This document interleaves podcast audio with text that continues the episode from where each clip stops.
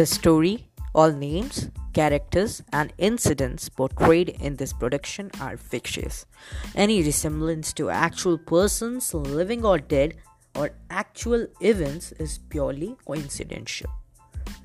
सबसे पहले धन्यवाद आपने मेरे पॉडकास्ट को सुनने के लिए समय निकाला पिछले एपिसोड में हमने जाना कि कैसे यश को हरमिंदर पाजी और एहसन जी मिलते हैं अब आगे रास्ता तो बहुत दूर था और हरमिंदर जी को भी जाना उधर ही था। बट जितनी दूर यश को जाना था, उतनी दूर नहीं। तो हरमिंदर जी यश से कहते हैं कि पहले वो पैकेज डिलीवर करेंगे, जो कि रास्ते में ही पड़ता है।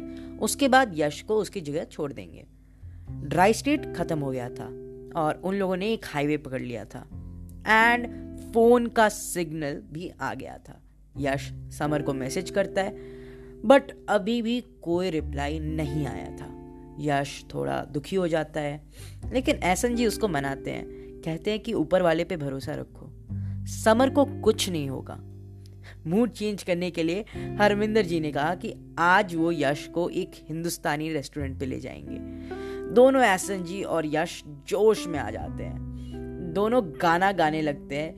तो रास्ते में हरमिंदर पाजी भी उनको ज्वाइन कर लेते हैं। मैं निकला हो गड्डी लेके और रास्ते पर ओ सड़क में एक मोड़ आया, मैं उठे दिल छोड़ आया।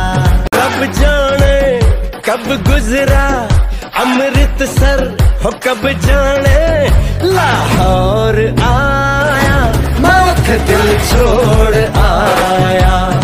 रास्ते में ही वो रेस्टोरेंट आ जाता है, जो बिल्कुल एक ढाबा जैसा था, और उधर खटिया भी थी। वहाँ दोनों हिंदुस्तानी और पाकिस्तानी लोग मौजूद थे। हरमिंदर पाजी ने दावत दी, जिसने तीनों ने बटर चिकन और नान खाया। हरमिंदर जी ने देसी जाम भी लिया और कहते, पुत्र, तुसी फ़िक्र ना कर आई फॉलो रूल्स ऐसन गड्डी चलाएगा हूँ मेरे नाल।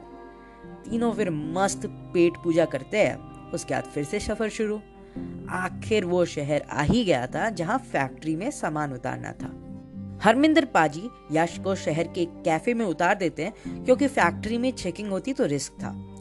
यश को पाजी ने मना किया इस कैफ़े से निकलने के लिए। और कहते हैं कि जब तक मैं ना आऊँ तो इस कैफ़े से निकलना नहीं। उस ढाबे पे सारे हिंदुस्तानी, पाकिस्तानी जितने भी लोग थे, उन्होंने यश की कहानी सुनी थी। क्योंकि पाजी चाहते थे कि सब इस चीज़ के बारे में जाने कि इंसानियत और मोहब्बत दोनों इस संसार में अभी भी कयामत है। और यश को दूसरों का सपोर्ट भी और आशीर्वाद भी मिले। यश कैफ़े में बैठा ही था और फ़ोन चला ही रहा था कि वो देखता है कि कैफ़े के अंदर एक आदमी हाथ में पिस्टल लेके घुसता है और कैशियर से पैसे माँगता है। कैफ़े में एकदम भगदड़ का माहौल मच जाता है। सब लोग डरने लग जाते हैं, भागने लग जाते हैं।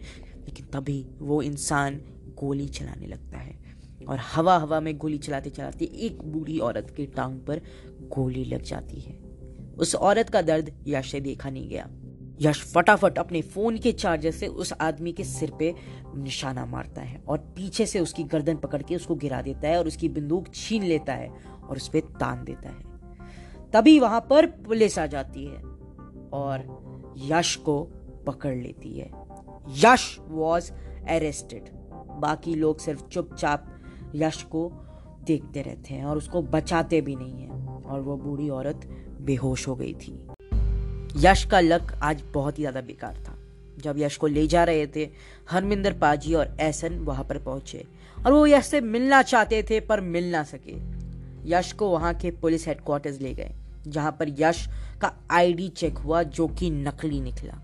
और अब वो और भी ज़्यादा मुश्किल में था। यश अब जेल जाएगा। यश पर गवर्नमेंट और कोर्ट ने बहुत सारे चार्जेस लगाए। Attempt of murder robbery illegal immigrants और उसको 10 साल की सजा सुनाई। न्यूज़ में चारों तरफ़ यश की न्यूज़ आ रही थी। यश को डर था कि अगर उसके परिवार को पता चल गया तो और भी ज़्यादा दिक्कत हो जाएगी। दूसरी तरफ़ हरमिंदर पाजी और एहसन बहुत ही ज़्यादा दुखी थे, क्योंकि वो जानते थे यश ऐसा कर ही नहीं सकता। दोनों बस इसी सोच में थे कि अब यश को बचाए कैसे। यश खुद भी बहुत दुखी था और उसको डर था कि अब वो समर से कैसे मिलेगा और अपनी किस्मत को कोस रहा था। यश अब हार चुका था और अब उसके पास कोई और रास्ता नहीं था। समर की तबीयत दूसरी ओर दिन ब दिन और खराब हो रही थी। उसने अपनी बचपन की यादें खो दी थी और डॉक्टर्स कह रहे थे कि एक से दो हफ्तों की बात है। समर अपनी सारी यादें खो देगी और क्या मालूम कब तक ज़िंदा रहेगी। समर के पेरेंट्स भी दुखी थे और यश भी टेंशन में था। वक्त ने है किया हम पे कैसा सितम?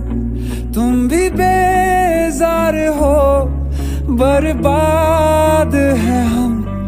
जाने किस रास्ते मुझको ले जाएँगे?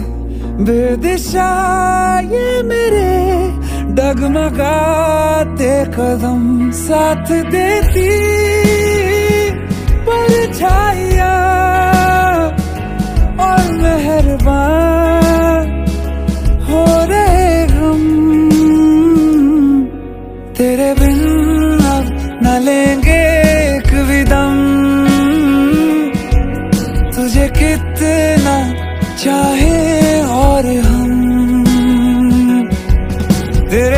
साथ हो जाएँगे खत्म। तुझे कितना चाहे और हम। हरमिंदर पाची और ऐसन सोच विचार में थे कि चलो यार, कुछ अब रिस्क लेते हैं और यश को जेल से भगा के ले जाते हैं।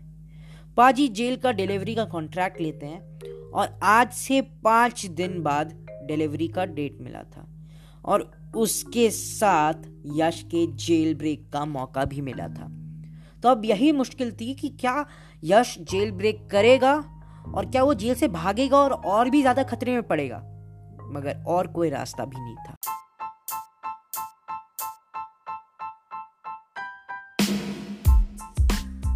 आई होप कि आपको आज का ये एपिसोड अच्छा लगा होगा।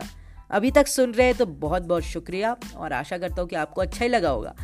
तो मिलते हैं आपसे नेक्स्ट एपिसोड में। कनेक्टेड टू द इंटरनेट के साथ जुड़े रहिए और रिव्यूज़ देते रहना। और मेरे को इंस्टाग्राम पे भी फॉलो कर लो एट द रेट एम्ब्रेड झा टू हंड्रेड